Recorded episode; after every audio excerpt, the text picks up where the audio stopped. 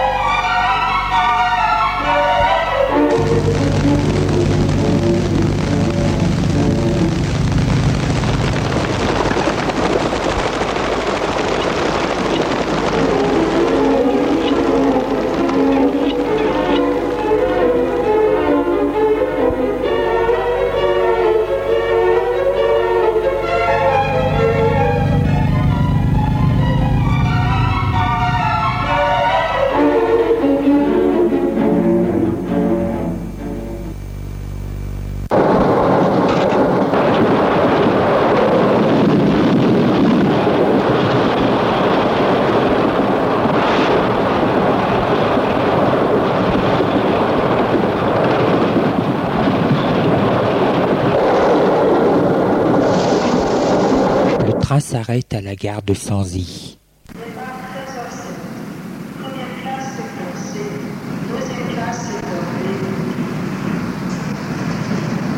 Seul un homme descend du train. Il ne porte pas de bagages. Il est habillé d'un imperméable gris. Ses pas résonnent sur le quai de la gare.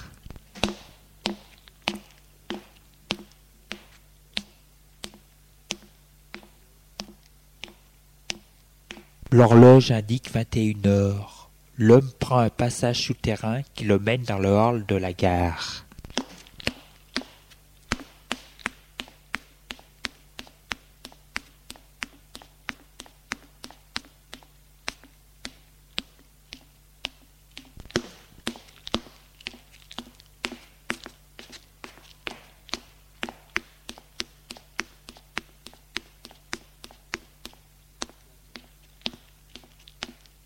Il sort de la gare.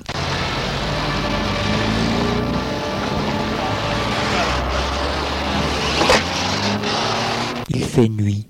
Devant la gare se trouvent deux taxis. L'homme marche à pied.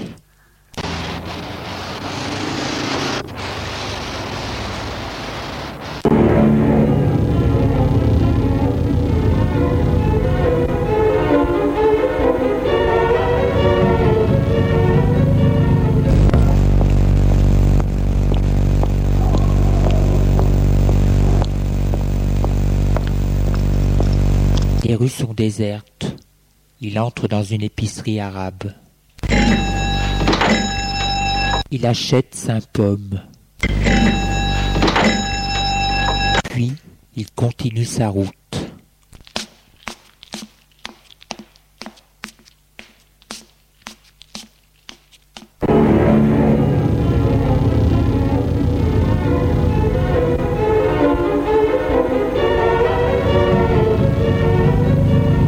Une vieille femme est assise dans un fauteuil. C'est une femme qui semble être petite et grosse, la tête toute ronde, épaisse, les cheveux blancs. Elle est habillée d'une robe de chambre rose. Elle lit un roman, ou plutôt elle essaye de lire, car ses yeux semblent vouloir se refermer à chaque instant. La sonnerie de la porte d'entrée retentit. Ah, ce doit être André. Elle se lève. Sort de son petit salon rococo.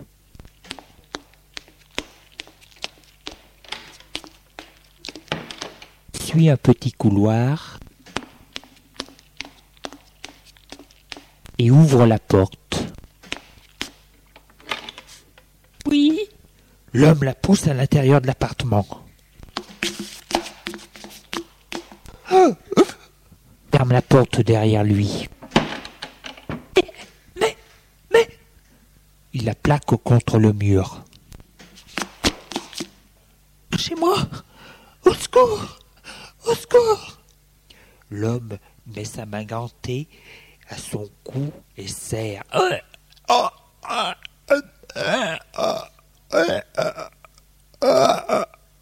Il sent le cou de la femme qui ramollit, les yeux et la bouche grand ouvertes.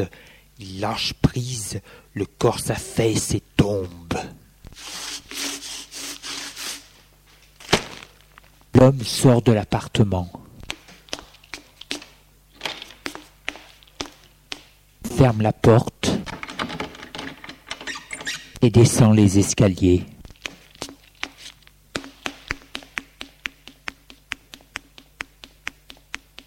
Et sort de l'immeuble.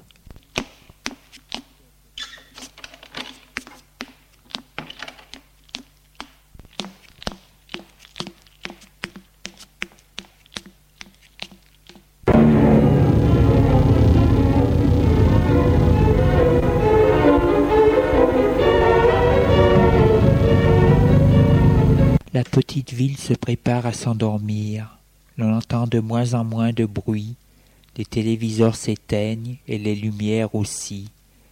Quelquefois, dans une rue déserte, l'on entend un chien ou le pas d'un homme pressé.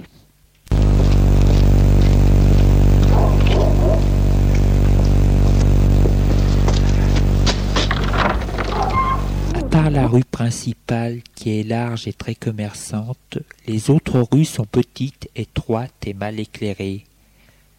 Dans une allée sale et mal éclairée, près des boîtes aux lettres, Françoise se laisse embrasser par Laurent. Elle sent son corps tout contre lui, un corps chaud et ferme. Lorsque le baiser est fini, elle rouvre les yeux et voit le visage de Laurent qui s'éloigne du sien. Il lui caresse la joue et lui dit « Il se fait tard, il faut y aller ». Elle lui fait vouer de la tête et ils sortent de l'allée.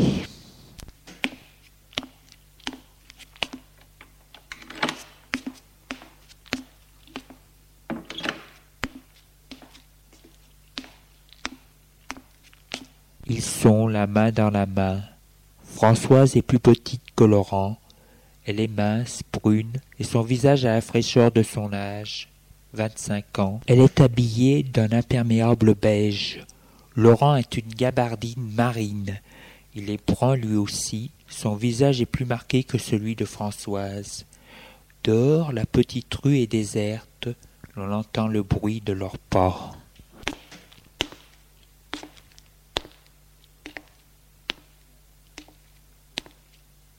Laurent dit : « Lorsque j'aurai fini ma philo, je quitterai cette ville. Nous irons habiter Lyon ou Paris. Ici, les gens sont trop cons et cancaniers. Il faut toujours qu'ils critiquent, salissent les autres. À travers leurs volets, ils voient tout, entendent tout. Après qu'ils aient vu, entendu, ils déforment et salissent la vérité. Tu te souviens de la pauvre fille de la rue Blanche ? Elle n'avait rien fait de mal. Ils l'ont jetée dans la boue. Et tout cela pourquoi ? Parce qu'elle avait trouvé le bonheur. »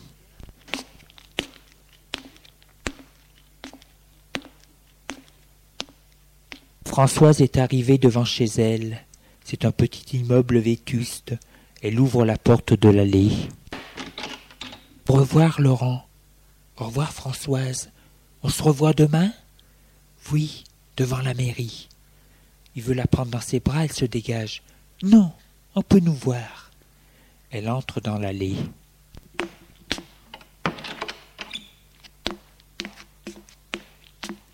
Éclaire la minuterie et monte au troisième étage.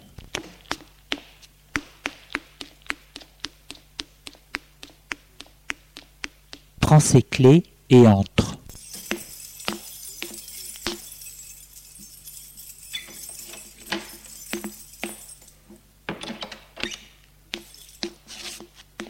C'est un petit deux pièces avec couloir qui donne dans une grande pièce commune et la salle d'eau.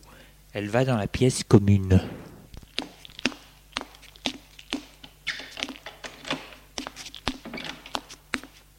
Il y a deux lits à une place, l'un à côté de l'autre. Au milieu de la pièce, une table ronde avec autour des chaises. Dans un coin de la pièce, un évier en pierre. Contre le mur, une armoire. Le tout donne une atmosphère triste et pas très propre. Françoise commence à se déshabiller pour aller se coucher.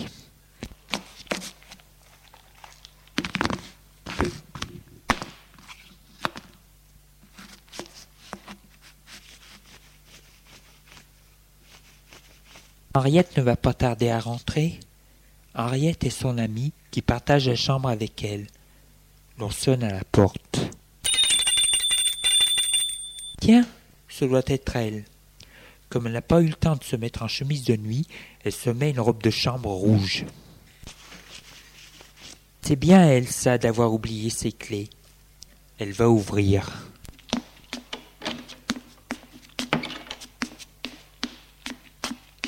Ouvre la porte. Oui, il la pousse à l'intérieur. Mais, mais... lui met la main sur la bouche et ferme la porte. La maintient contre le mur,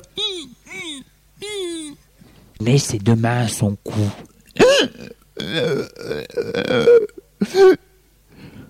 Cela a été si vite qu'elle n'a eu le temps que de faire quelques mouvements brefs. Il desserre le cou, elle tombe comme un pantin. Les yeux grands ouverts, la bouche grimaçante. L'homme pousse le cadavre avec son pied. Pouvoir sortir, ouvre la porte et sort.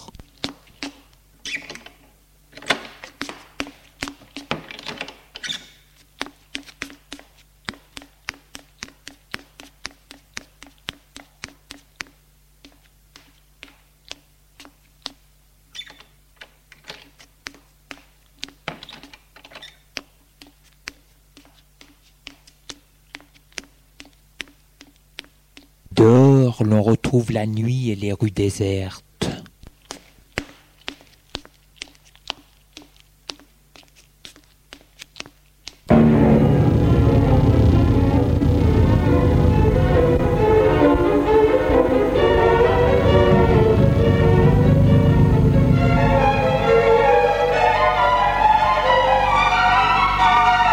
L'on voit au deuxième étage un petit immeuble bourgeois. La lumière a une fenêtre. C'est la fenêtre de la chambre de Madame Belle. Madame Belle, comme toutes les nuits, n'arrive pas à dormir. Elle est dans son lit, petite, menue, les cheveux blancs. C'est dur de ne pas pouvoir dormir. Mais comment peut-on trouver le sommeil avec tous ces souvenirs qui vous assaillent? Madame Belle a vu, entendu, tellement de choses durant toutes ces années. Toute sa vie, elle a pris un malin plaisir à épier les gens pour pouvoir raconter à sa sœur qui, elle, le racontait à tous. Bien entendu, cela faisait de drôles d'histoires dans la ville, mais cela permettait d'avoir des choses à dire. Mais à soixante-dix ans, Madame Belle a du remords. Combien de mariages a-t-elle brisé, de personnes déshonorées, de vies gâchées à cause de ces bavardages? Pourtant, Madame Belle ne faisait pas cela méchamment. Elle le faisait, c'est pour se distraire. On s'ennuie tant dans ces petites villes. Maintenant, elle ne voit et n'entend plus guère. Alors, parce qu'elle ne peut plus voir le monde, elle s'est mise à voir à l'intérieur de son âme. Et c'est ce qu'elle y voit qui la torture. L'on sonne à la porte d'entrée.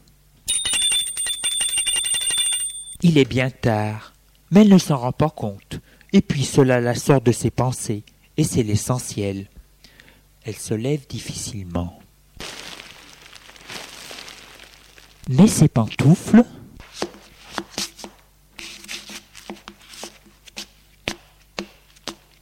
et sort de sa chambre.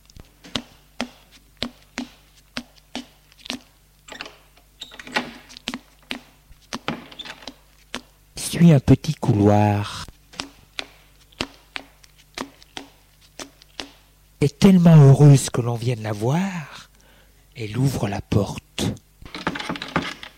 Oui. L'homme la pousse à l'intérieur. Mais, mais...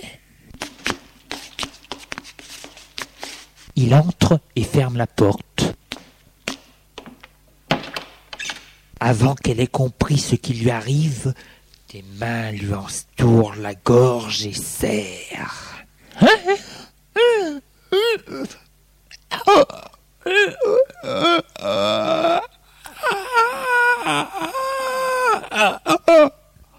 Pendant quelques minutes, puis lâche.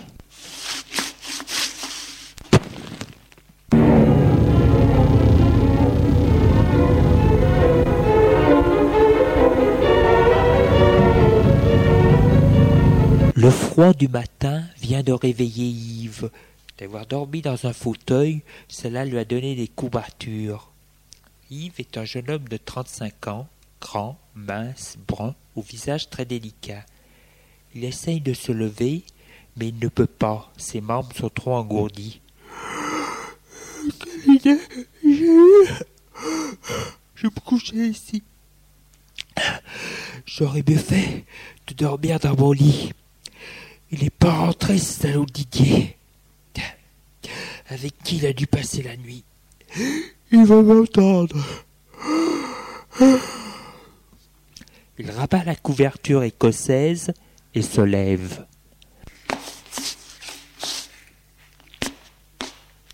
La pièce et le salon sont meublés à l'anglaise. Yves secoue la couverture et la plie.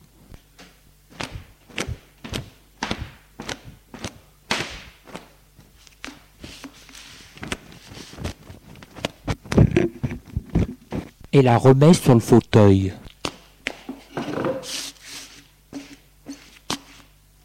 Il est habillé d'un pantalon marron et d'un pull beige.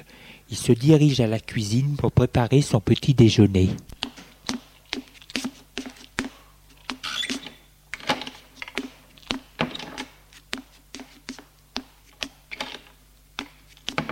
Tout en préparant son petit déjeuner,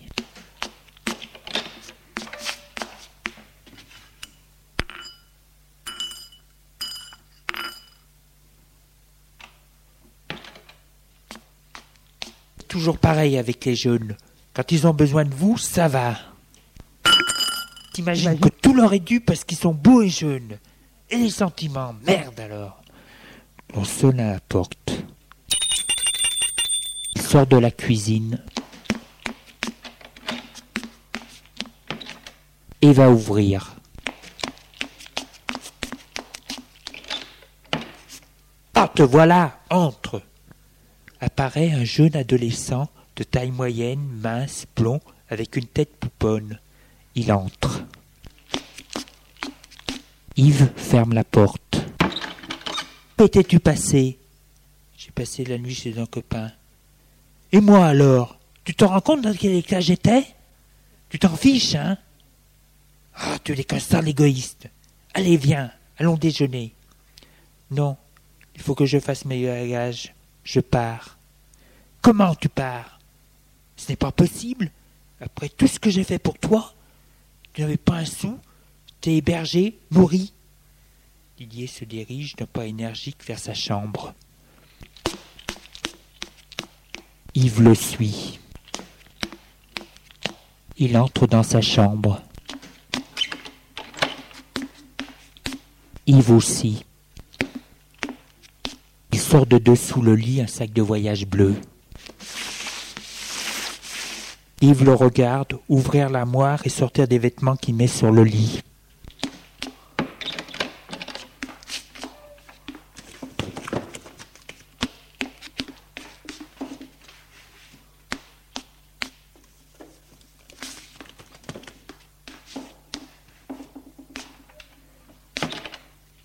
Yves lui met la main sur l'épaule. Non, arrête, je ne veux pas que tu partes. L'on sonne à la porte. Didier dit, l'on a sonné. Je m'en fiche. Didier se dégage et va ouvrir.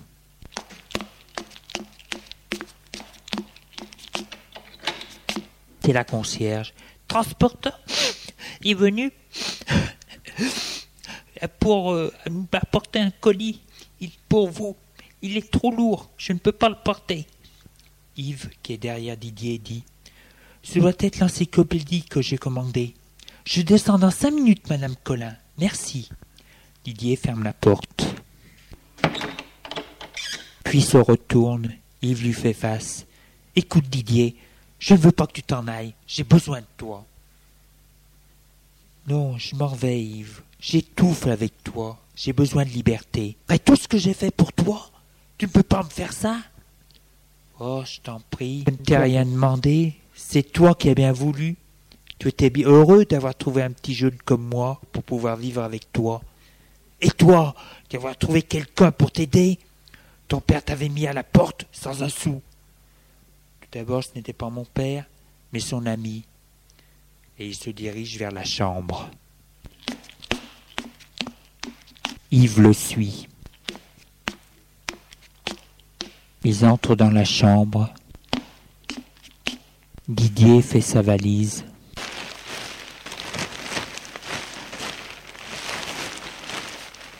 Yves le regarde. Et les sentiments dans tout cela, qu'est-ce que tu en fais ? Je t'aime, moi. Et alors, qu'est-ce que ça peut me faire ? Je ne t'ai rien demandé. Salaud, va ! Didier ferme la valise. Se dirige vers la sortie. Didier, il s'arrête. Ne pars pas, je t'en prie. Didier sort de la chambre. Yves le suit. Didier s'approche de la porte d'entrée. Non, Didier! Yves a pris sur la commode qui est dans le couloir une statuette en bronze. Juste au moment où Didier met la main sur la poignée de la porte, il la lui lance. Ah. Ah. Didier tombe à terre. Yves accourt vers lui. Didier a cogné sur la porte, puis s'est avaché à terre.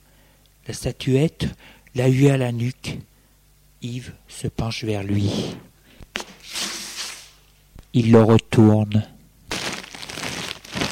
Didier a les yeux grands ouverts et ne bouge pas. Yves tremble.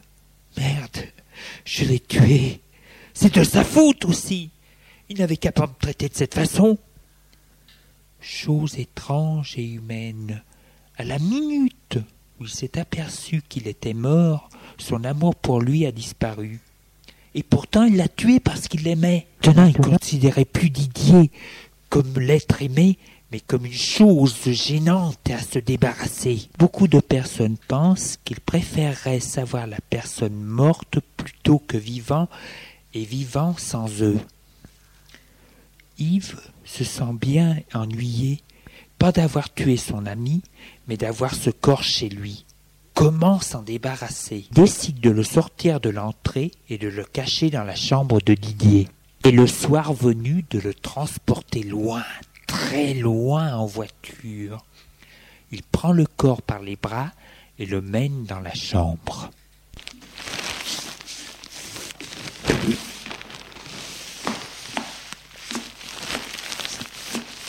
Et il le cache entre le lit et la fenêtre.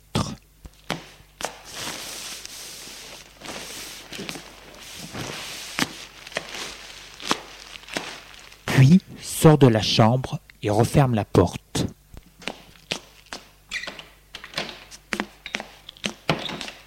Il se souvient qu'il doit aller chercher un paquet chez la concierge. Il décide d'y aller maintenant. Il sort de son appartement.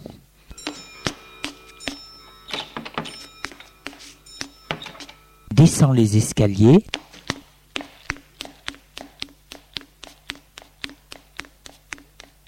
Frappe à la loge de la concierge. Pas de réponse. En frappant, la porte s'est ouverte légèrement. Il l'ouvre entièrement. Madame ! Il fait un pas à l'intérieur de la maison. Elle est là à terre. Il voit la concierge morte, les yeux grands ouverts. Ah ! Ah ! Il se retourne. le locataire de l'immeuble qui l'a vu, qui se penche sur le cadavre. Oh, au secours, au secours, il vient de tuer la concierge. Mais non! Un agent de police, petit et gros à moustache qui habite l'immeuble, s'approche. Que se passe-t-il?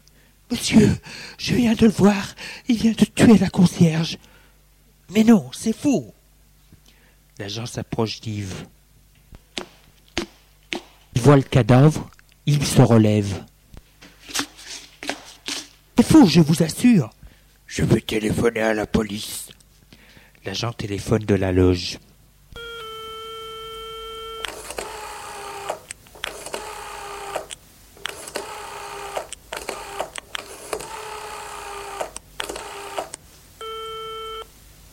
Puis il dit à Yves, nous allons fermer la loge à clé. Venez, sortez. C'est ce qu'ils font.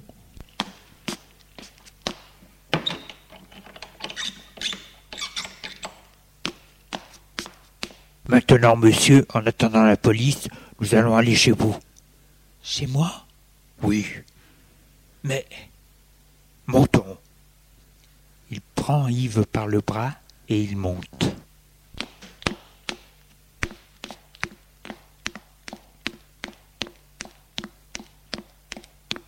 Yves ouvre la porte de son appartement.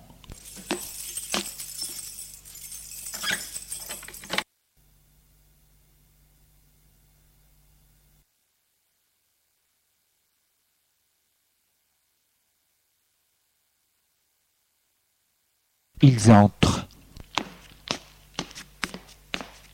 Dans le couloir, une statuette à terre. L'agent la ramasse. Et la donne à Yves. C'est grand chez vous. Combien de pièces? Quatre. Je suis innocent, vous savez. C'est ce que nous verrons.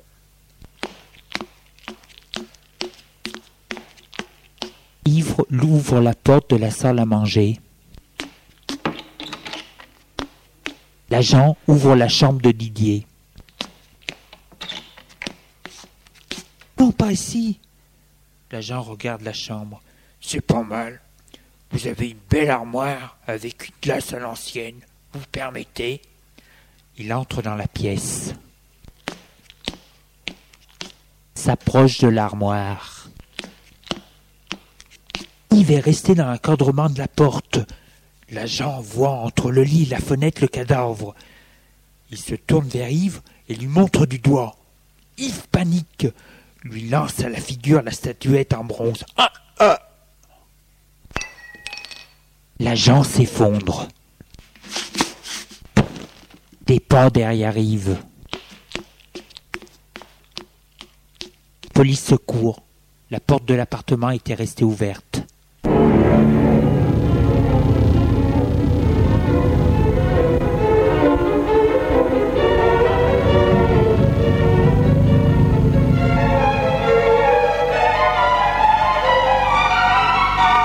L'homme sort de la cave.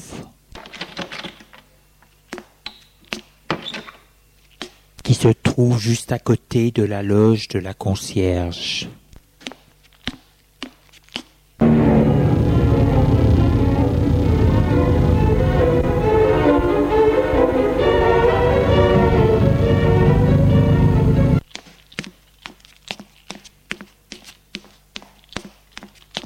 La nuit est tombée.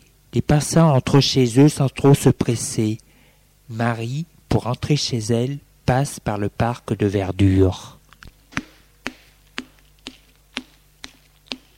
C'est une petite femme de trente ans, mince, de visage insignifiant. Elle est brune, porte un manteau beige. Le parc est presque désert, mais elle le connaît par cœur. Elle le fait deux fois par jour, ce trajet, pour aller de la maison à l'usine. Travaille dans l'usine de textile de la ville. En marchant, elle pense à tout ce qu'elle doit faire. Préparer le repas, donner à manger aux gosses et les coucher, faire la lessive. Marie a de longues journées, de six heures à vingt-deux heures. Quelquefois, elle se dit qu'elle aurait mieux fait de rester vieille fille. Les allées sont de plus en plus désertes, mais cela ne la gêne pas. Des pas résonnent derrière elle.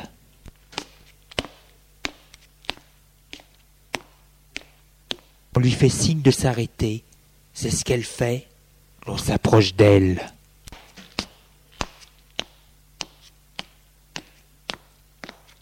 Oui, l'homme, d'un grand coup avec son bras, la fait tomber à terre. Oh, il se penche sur elle.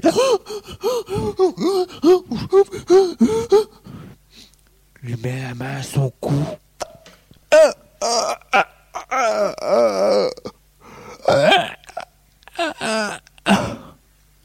Elle n'a pas eu le temps de crier ni de se défendre. L'homme dessert et se sauve dans la nuit.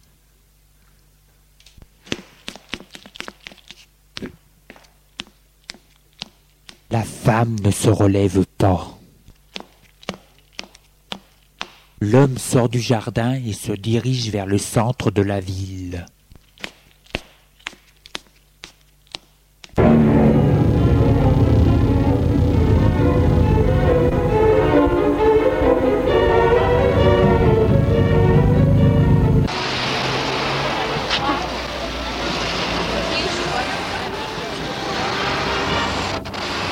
Il est dix-huit heures.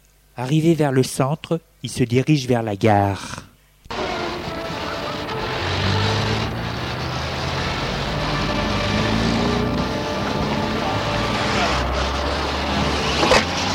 Il entre dans le hall de la gare.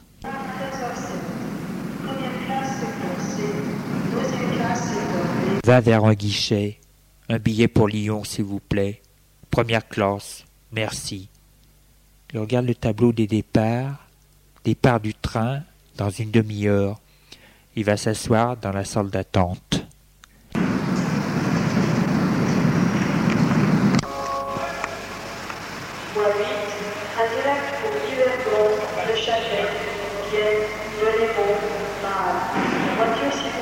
Elle est presque vide, à part un clochard, une vieille femme avec un enfant. Je ne reviendrai plus jamais dans cette ville. C'est fini, bien fini. Lucie, tu es vengée. J'aurais tant aimé tous ces tués. Tous ceux qui t'ont humilié, jeté dans la boue. Tout cela parce que tu étais orpheline. Moi, mon père tenait l'usine de textile. Tu y travaillais comme ouvrière.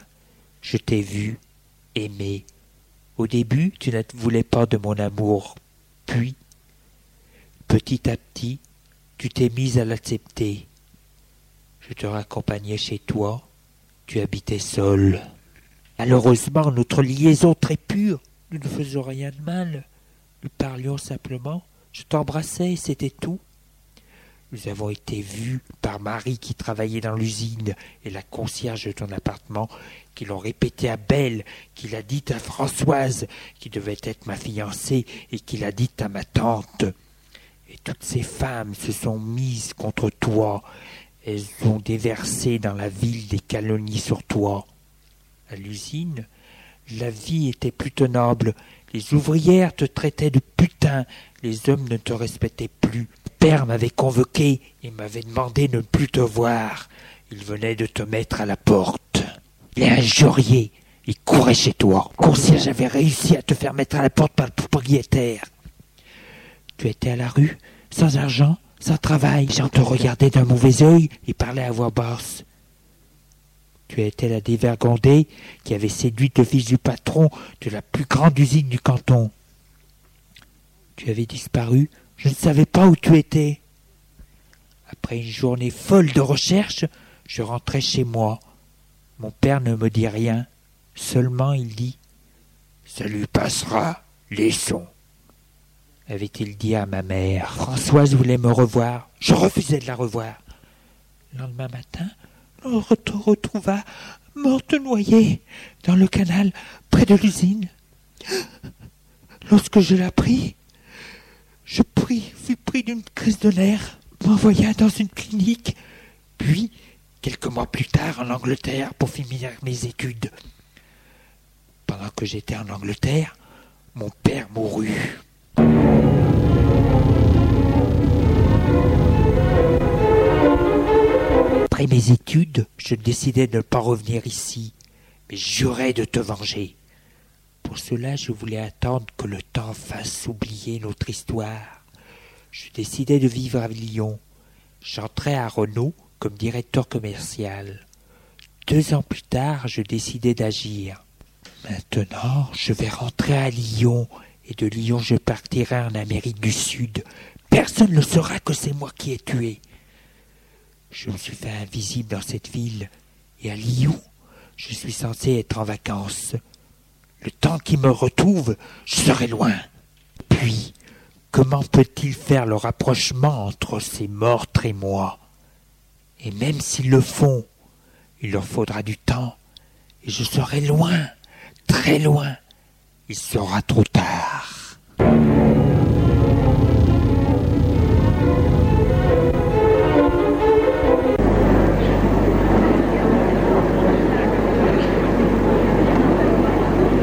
Le train est annoncé, il va sur le quai numéro un, avec lui quatre ou cinq voyageurs.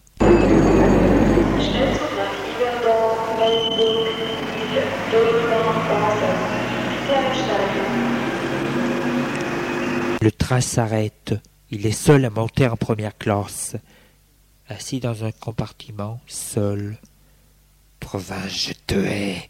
C'est dans tes villes que se préparent les crimes les plus abjects, les plus lâches, où les criminels ne sont pas punis, car ils tuent les mains propres et la langue haineuse. Le train démarre et s'éloigne de la gare.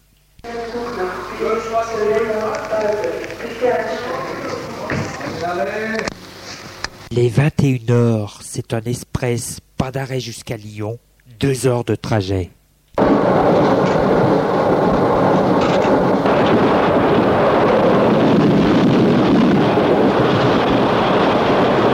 Il a retrouvé sa sérénité et redevenu un honnête homme.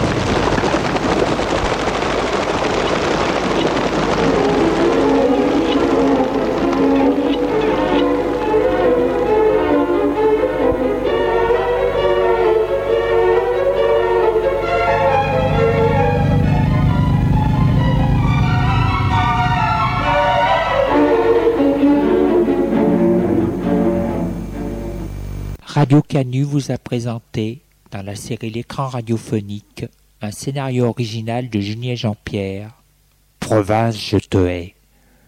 Production, mise en scène, Julien Jean-Pierre, enregistrement,